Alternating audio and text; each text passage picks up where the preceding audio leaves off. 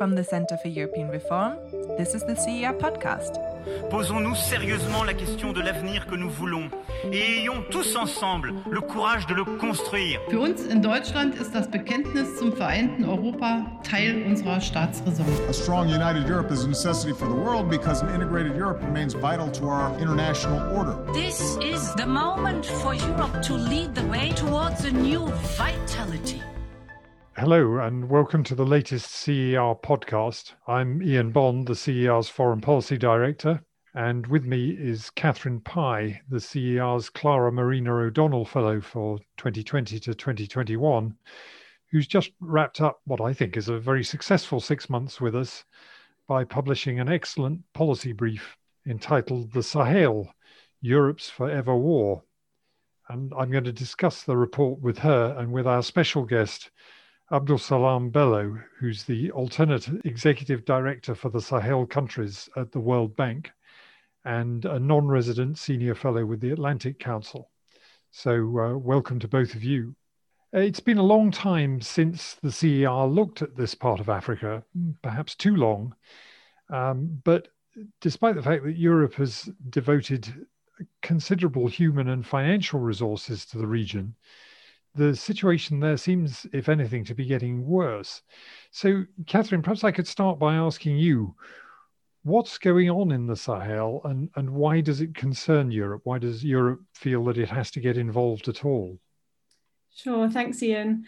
Well, the Sahel, which is a region below the Sahara Desert, which stretches across West Africa, is now entering its ninth year of conflict while the violence initially began in 2012 with an uprising from the Tuareg tribe and jihadists in northern Mali, the conflict has changed in character and now takes place between different communities along ethnic lines. We've seen a massive increase in inter-ethnic violence in the past five years, which has spread from central Mali southwards to Burkina Faso and Niger. Jihadist groups are now taking advantage of the inter-ethnic tensions to recruit new members, especially from the Fulani or the Peul community. 2020 was unfortunately the conflict's most deadly year yet in terms of civilian casualties, and 2021 is on track to surpass that.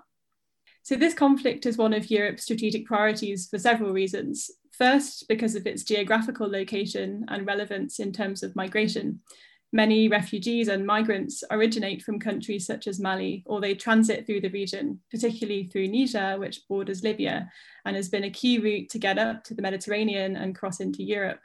Second, there are jihadist groups very active in the region, such as JNIM, which is linked to Al Qaeda, and also a group called the Islamic State in the Greater Sahara. This is the main reason why France is particularly engaged, because they worry that these groups could target French owned uranium mines in Niger, for instance, which are crucial to France's nuclear power program. Or they worry that jihadist groups could sponsor domestic terrorism. But there is a third and more fundamental reason that the Sahel conflict is a priority for Europe. Europe has invested a huge amount of energy, resources, and political capital in the region, like you said, Ian. It's present in a way that cannot be said of other conflicts in its neighbourhood, like Libya and Syria, where European countries and the EU especially has stood on the sidelines compared to powers like Russia and Turkey. So the Sahel has become kind of a litmus test for Europe's credibility as a crisis manager and its capacity to deal with conflicts and instability in its own backyard. Yeah, yeah. So, uh, Abdoul Salam, I mean, in her report, um, Catherine referred to the problems of governance as being at the heart of the crisis in the Sahel.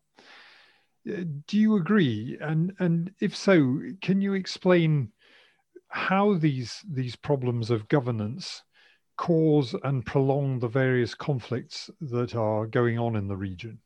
Yes, no, thank you very much. I think it's an um, important uh, topic, and uh, congratulations to Catherine for a very good report.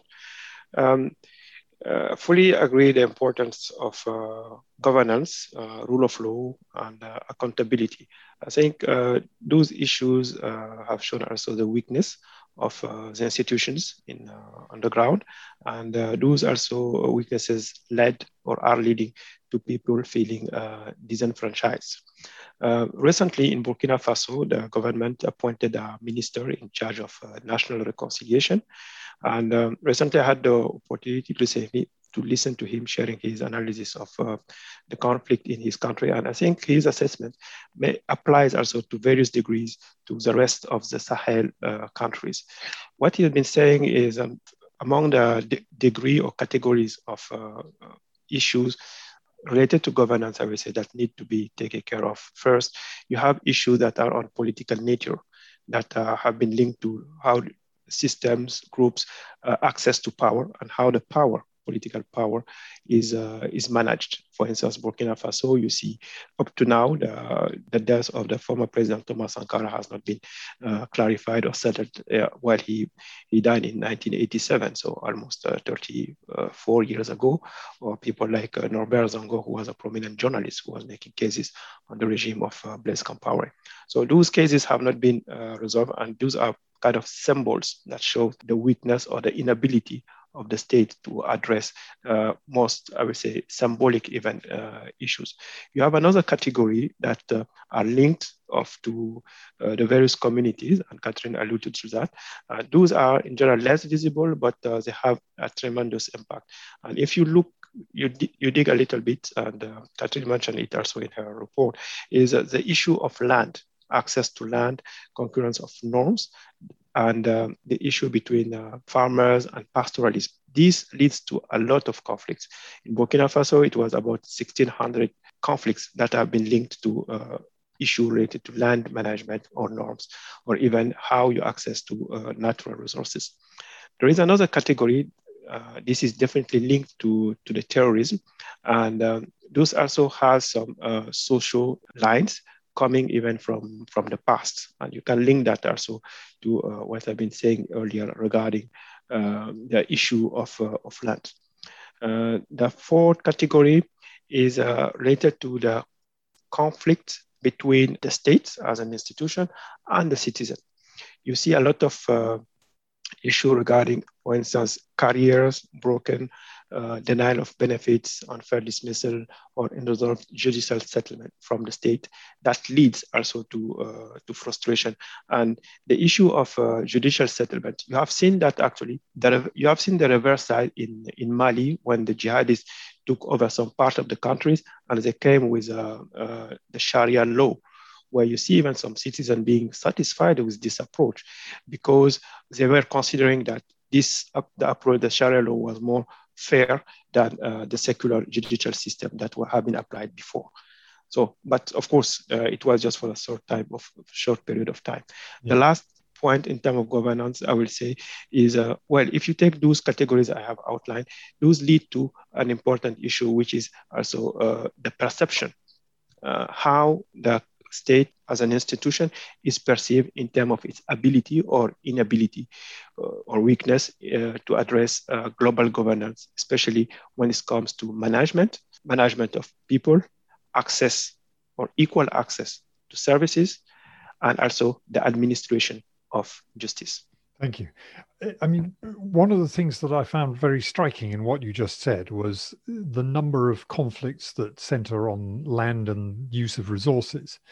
Um, and Catherine alludes to the impact of climate change on, on the region.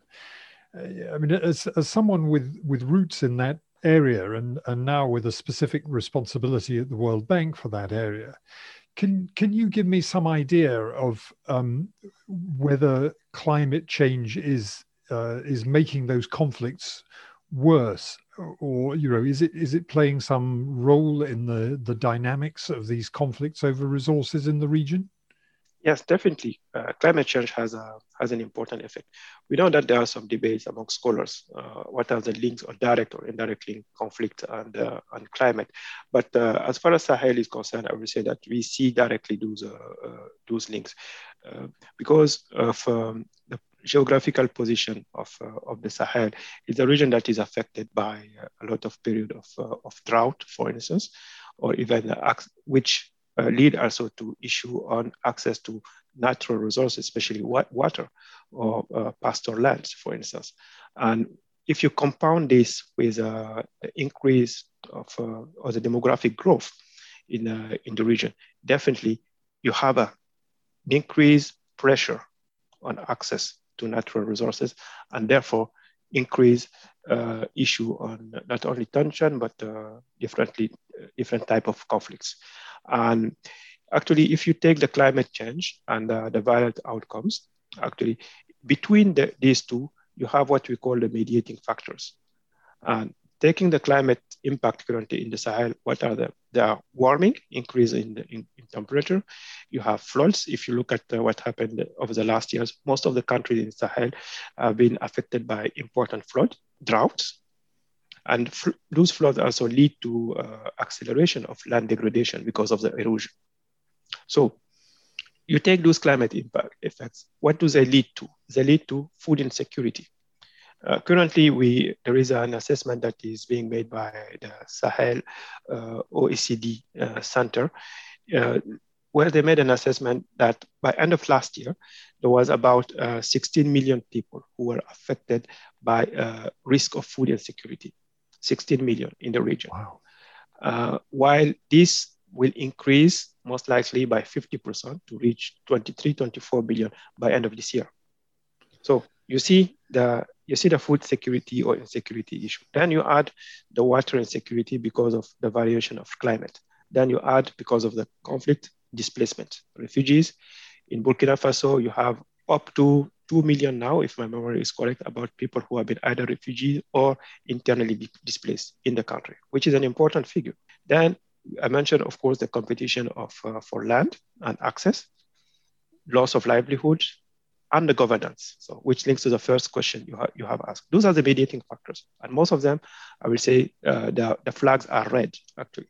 Yeah. Then, of course, they will lead to what? To protest, insurgency, crime, armed conflict, uh, among among others. And we see that uh, currently uh, happening more and more with the increase of the insurgency in uh, in the Sahel, with a terrorism attack in uh, in the on the border between Niger, Burkina Faso, and Mali on one hand. But if you take the other side of, uh, of Sahel, I will say the border between uh, Niger, still uh, Lake Chad, and Nigeria with Boko Haram, and this region is what is where you have also the lake the Lake Chad where also uh, the climate effect is uh, is also uh, very very visible. Over the 40 years, the Lake Chad lost 90% of its size. So you see the you see the impact. Yeah, th- those are really quite um, startling figures, particularly for the number of people who already suffer from food insecurity and the number who are going to be affected by that even during the course of this year. So, uh, Catherine, if I can turn back to you, um, I mean, how does how does Europe's effort measure up by comparison? Just how how engaged in the region is Europe, and and in what ways? Yeah, so European involvement, um, I guess I'll, I'll start globally sort of by outlining how Europe is engaged in the region, and then I'll get into a little bit more about how successful that's been. So, France is by far the most important single player in the region. As the former colonial power, France has intervened in the region in the past, and President Hollande got France involved in this conflict in 2013, originally to push back jihadist groups after the 2012 uprising in northern Mali. But this military engagement didn't end then. It was replaced in 2014 by a longer term counterterrorism mission, Operation Barkhane, where over 5,000 French soldiers are still deployed today across the Sahel. France has really been the driving force behind the European Union's engagement with the region as well. The EU has missions within the framework of the Common Security and Defence Policy, a programme to train the military in Mali, and then two civilian missions in Mali and Niger to build capacity in the law enforcement sector. So the EU has quite a wide range of development funds operating in the region as well to sort of build up public services for citizens and re-establish the state's authority in regions that were previously controlled by jihadists, for instance. Uh, the EU's also stepped up its engagement diplomatically through a special representative they appointed, Angel Losada, who supports the peace process in the region and also helps implement these five-year regional action plans the EU has. And the EU's currently revising its Sahel strategy, which will be finalised in this month's Foreign Affairs Council. And other than that, um, other European countries at France's urging have become much more involved. The UK sent 300 troops to the UN's peacekeeping mission in Mali, MINUSMA, at the end of last year and has been stepping up its diplomatic presence in the region. The importance of supporting Operation Barkhane was actually mentioned in the UK's integrated review this year. Uh, Germany has also stepped up its commitments, mostly to the UN's peacekeeping mission. And together with the UK and other EU member states, Germany is a member of the Sahel, the Sahel Alliance, which is an organization that coordinates the activities of European donors in the region and their development goals. But actually, countries like Estonia and the Czech Republic are even playing increasing roles in this region too. They're giving direct support to Operation Barkhane through a new French led counterterrorism task force. This is a clear signal to France that they're willing to devote energy and resources to France's priorities in the Sahel and expect this to be returned by stronger French commitments to defending Eastern Europe from the threat of Russia. So you've really seen this Europeanization of, of operations in, in the Sahel. In, terms of the question of how successfully has uh, Europe's involvement been in responding to the challenges that Abdoul Salam outlined very well, European involvement has been successful in responding to kind of some very specific technical challenges. So France is playing a very important role in counterterrorism. They're training the armed forces of countries in the Sahel to fight jihadist groups and cooperate with each other in cross-border areas where violence is at its worst. Operation Barkhane has had some significant tactical victories against the jihadists, including killing high-profile leaders, for example. At the same time, European development funding is helping governments in the Sahel to build roads and hospitals and administrative centres to help develop areas which have been devastated by conflict. These are important projects which are vital to post conflict reconstruction and helping to fight the effects of desertification and climate change, which Abdoul Salam also mentioned. But Europe's response is very focused on technical questions of capacity building in a certain sector or training an army. Europe's response doesn't really properly address the long term causes of why the violence is happening in the first place or how to help break the cycle. The real problem is that Europe is also supporting governments that are perpetuating the conflict, and ultimately, this is counterproductive to their aims of stabilizing the region. So, what do I mean by this? Well, armed forces in Mali, Burkina Faso, and Niger have been responsible for human rights violations and illegal killings of civilians, especially from the Fulani community, and there's not really been much accountability for these crimes this sense of insecurity and injustice that citizens feel when these killings happen is actually a really powerful recruitment tool used by jihadists who say, you know, join us, we'll protect you, which is especially appealing to the communities such as the Fulani who feel like they're being attacked. And these state sponsored killings have become more and more frequent. And in fact, in 2020, more civilians were killed by national security forces than by jihadists in Mali and Burkina Faso. But the EU and European governments have largely been silent on those abuses, and they have continued to fund the armed forces in the Sahel without really publicly demanding that these killings stop. So, on a similar note, the problem of corruption and poor governance is also a key driver of instability, but Europe hasn't really engaged sufficiently on these questions either. Mali had mass protests against corruption last year, which led to a coup and the overthrow of the government. And Niger also had civil unrest following a large military contract scandal, in which at least $137 million in public funds was found to be misspent. Europe hasn't really seen these protests as an opportunity to put pressure on governments to address popular grievances, but they've seen them as a nuisance, or they've largely ignored them or called for order. And Europe and France are understandably worried about being accused of neocolonialism by commenting on the domestic affairs of countries in the Sahel. But the real problem is that without any engagement in the politics of the region, underlying frustrations with corruption and the marginalization that many communities still feel will continue to fuel instability as Europe continues to fund the same political establishments in these countries without many questions asked. So Europeans are quite good at talking about the need to address the root causes of conflict and mentioning the importance of governance in their regional strategies, mentioning climate change as well. But it's a question of putting those commitments into practice and making these issues a priority, moving beyond their current emphasis on more technical questions of capacity building. Mm. I mean, I, I just wonder uh, how does Europe's involvement and its approach to some of these issues fit into the broader picture of international involvement in this part of Africa?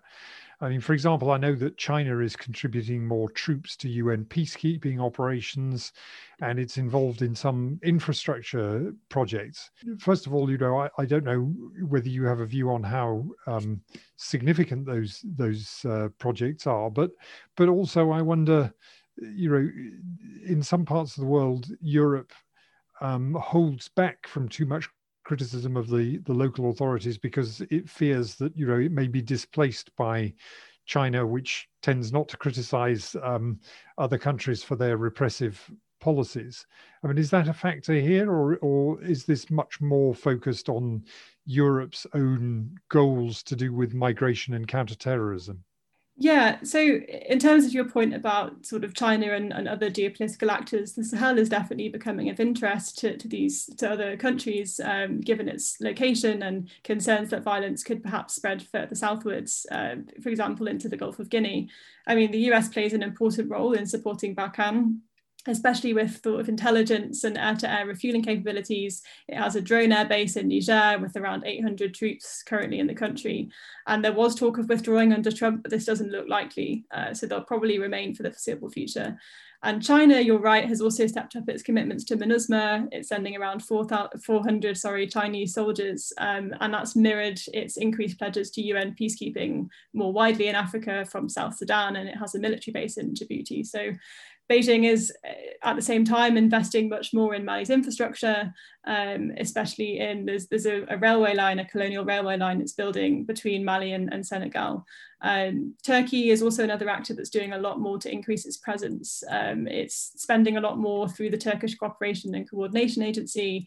It's sort of denounced Operation Barkhane as neo-colonial. It signed a security agreement with Niger in 2020, which is, is to increase uh, bilateral cooperation to sort of counter any spillover of the Libyan conflict, which Turkey is very heavily involved in. So you can see that there is a lot more, more interest in the Sahel um, from, from other actors, but ultimately, I mean, none of their commitments match the scale of, of Europe's commitment um, or you know Europe's interest in the region and the US in particular is not going to make the region a priority nor do I see China doing this in the future it's very much on, on Europe's doorstep and, and I think Washington definitely sees that the conflict as, as Europe's problem. Hmm. I, I, mean I'd like to ask Abdoul Salam from the perspective of the international financial institutions um, is this uh, involvement from many different um, international actors uh, well coordinated? Or, or is it quite competitive and is that a, a bad thing uh, you know is this another another sort of scramble for africa between europeans americans russians turks and chinese Thank you very much. Thank you very much, uh, Jan, for, for the question. Uh, before I answer, just to to provide additional information on the governance. You know, uh, the, the governance and the management of fund on the military is taken very seriously by, by, the, by the countries. And um, just to highlight that um, last week, uh, the, the new president of Niger uh, sworn in, it was on April the 2nd. And um, he uh, actually made a strong statement on two issues. One is uh, governance and accountability this came out very clear and strongly in his statement. And the second is uh, education, mm. how to educate people and to, especially girl education, to address also some of the drivers of uh, the demographic trend I've been talking about uh, earlier. So to come to your question, uh, international institutions, partnership, etc. Definitely uh, having uh, such attention in the region well, I will say it's uh, it's an important one, but uh, definitely uh, the issue here is uh, how the countries, the institutions at the national level are able to coordinate or absorb that support. Mm. And um, I've been talking earlier about the the weakness or the issue on state capacities or capabilities. This applies both on the civilian side, I would say discussion with international institu institution partners, etc., but also on the military side.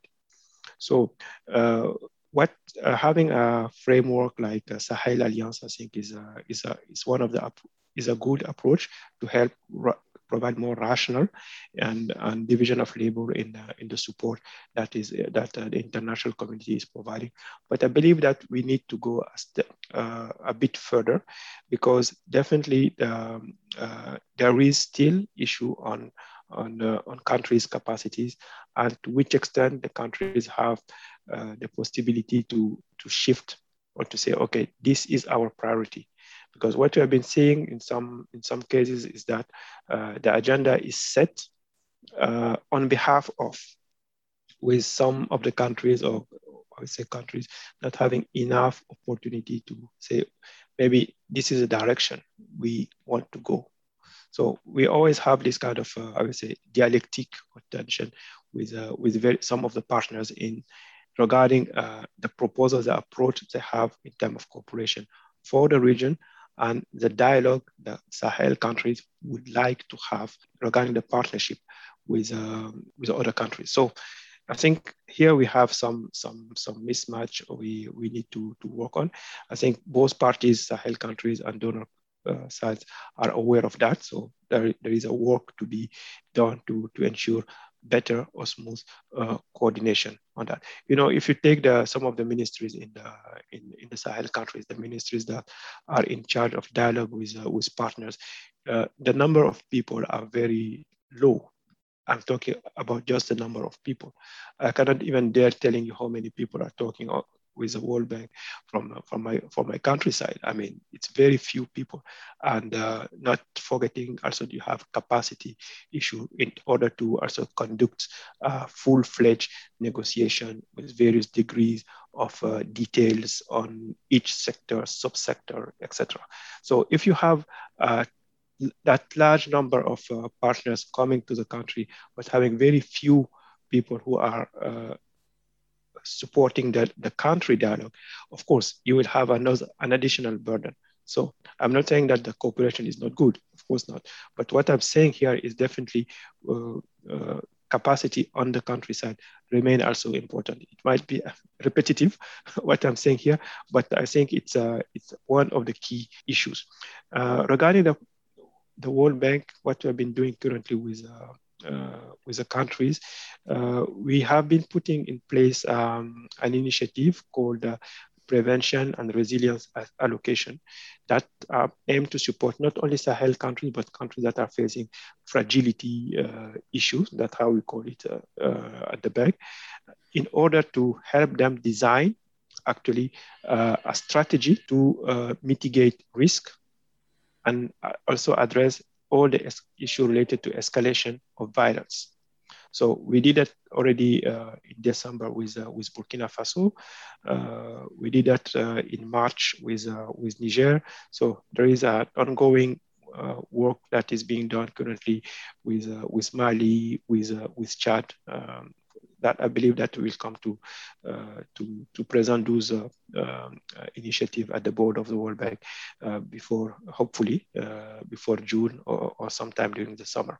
So those are the kind of initiatives we we are we are working around. But definitely at the end of the day, I think what is important is uh, to make sure that the groups, the people who are feeling disenfranchised, actually find a, a way to ensure that there is an accountability in, uh, in the system. As far as the accountability and access or equal access to services, I say, is not, uh, is not met. Uh, all the issues we've been talking about here will, uh, will remain. Okay, no, that's that's a really helpful piece of advice. I think. Perhaps I can ask a final question to to Catherine. Um, I mean, it was hard to avoid the the um, parallels between uh, the the long international intervention in Afghanistan and some of what we're seeing in the Sahel, albeit on a, a smaller scale. But what steps should the EU and key states like France in particular take to make sure that the Sahel doesn't become Europe's forever war. So, you know, is there anything that Europe should be doing and European countries should be doing to to um, answer the points that Abdoul Salam has just made about capacity, about coordination, about a sense of ownership in the countries? Um, you know, what what does Europe need to do to make its um, involvement contribute to a success rather than a failure. Yeah, uh, the parallel with Afghanistan has been very frequently made by journalists and commentators, and there's a lot of anxiety about how you know Mali could become a second Afghanistan. I think the dynamics of the conflicts on the ground are very different. Their duration are different, the causes are different, the armed groups have different aims. But I think where maybe comparisons can perhaps be drawn in terms is in terms of how France is responding compared with how the US responded in Afghanistan. Both the US engagement in Afghanistan and the French engagement in Mali started out as a targeted mission with, you know, the specific aim of pushing back a certain group. But both saw their missions expand to much more long-term and ambitious goals of, you know, stabilizing an entire country. And both are now ultimately supporting administrations which for some populations are seen as you know uh, corrupt or ineffectual um, so this is this is clearly a, a, problem that's shared, and all of this has certainly fed into the belief that Europe's in a forever war. You know, especially in France, there's a growing concern about the length of time that they've been engaged, the price of this engagement. You know, Operation Barkhane cost nearly a billion euros in, in 2019 so yeah in terms of how to prevent those to prevent similar mis- mistakes from being made um, and to stop the sahel from becoming a forever war i think there needs to be a, a, a, change in approach. And it goes back to what i was saying earlier shifting away from this sort of technical approach and tackling the symptoms of instability which europe fixates on like migration like terrorist attacks. And they need to follow through on their rhetoric about tackling the causes of the violence. So this means focusing on rule of law good governance the provision of public services um, but also transparency in the Sahel's governments to make sure that citizens are properly served. And really, as Abdoul Salam was saying, you know, the fear and the distrust they feel towards their governments about the lack of accountability needs to be addressed. And only then will peace agreements between the ethnic groups and, and dialogues have a real chance of succeeding in the long term. So this means, firstly, sending a very clear message to armed forces in the region. Um, this is something I mentioned in my paper, that illegal killings and human rights abuses need to stop. And really officers have to be held accountable um, for, for, what's, for, what's, for when these killings happen. Um, this might include sanctions if these abuses keep happening, or also reviewing the training that the EU gives to the Malian army on human rights, for instance.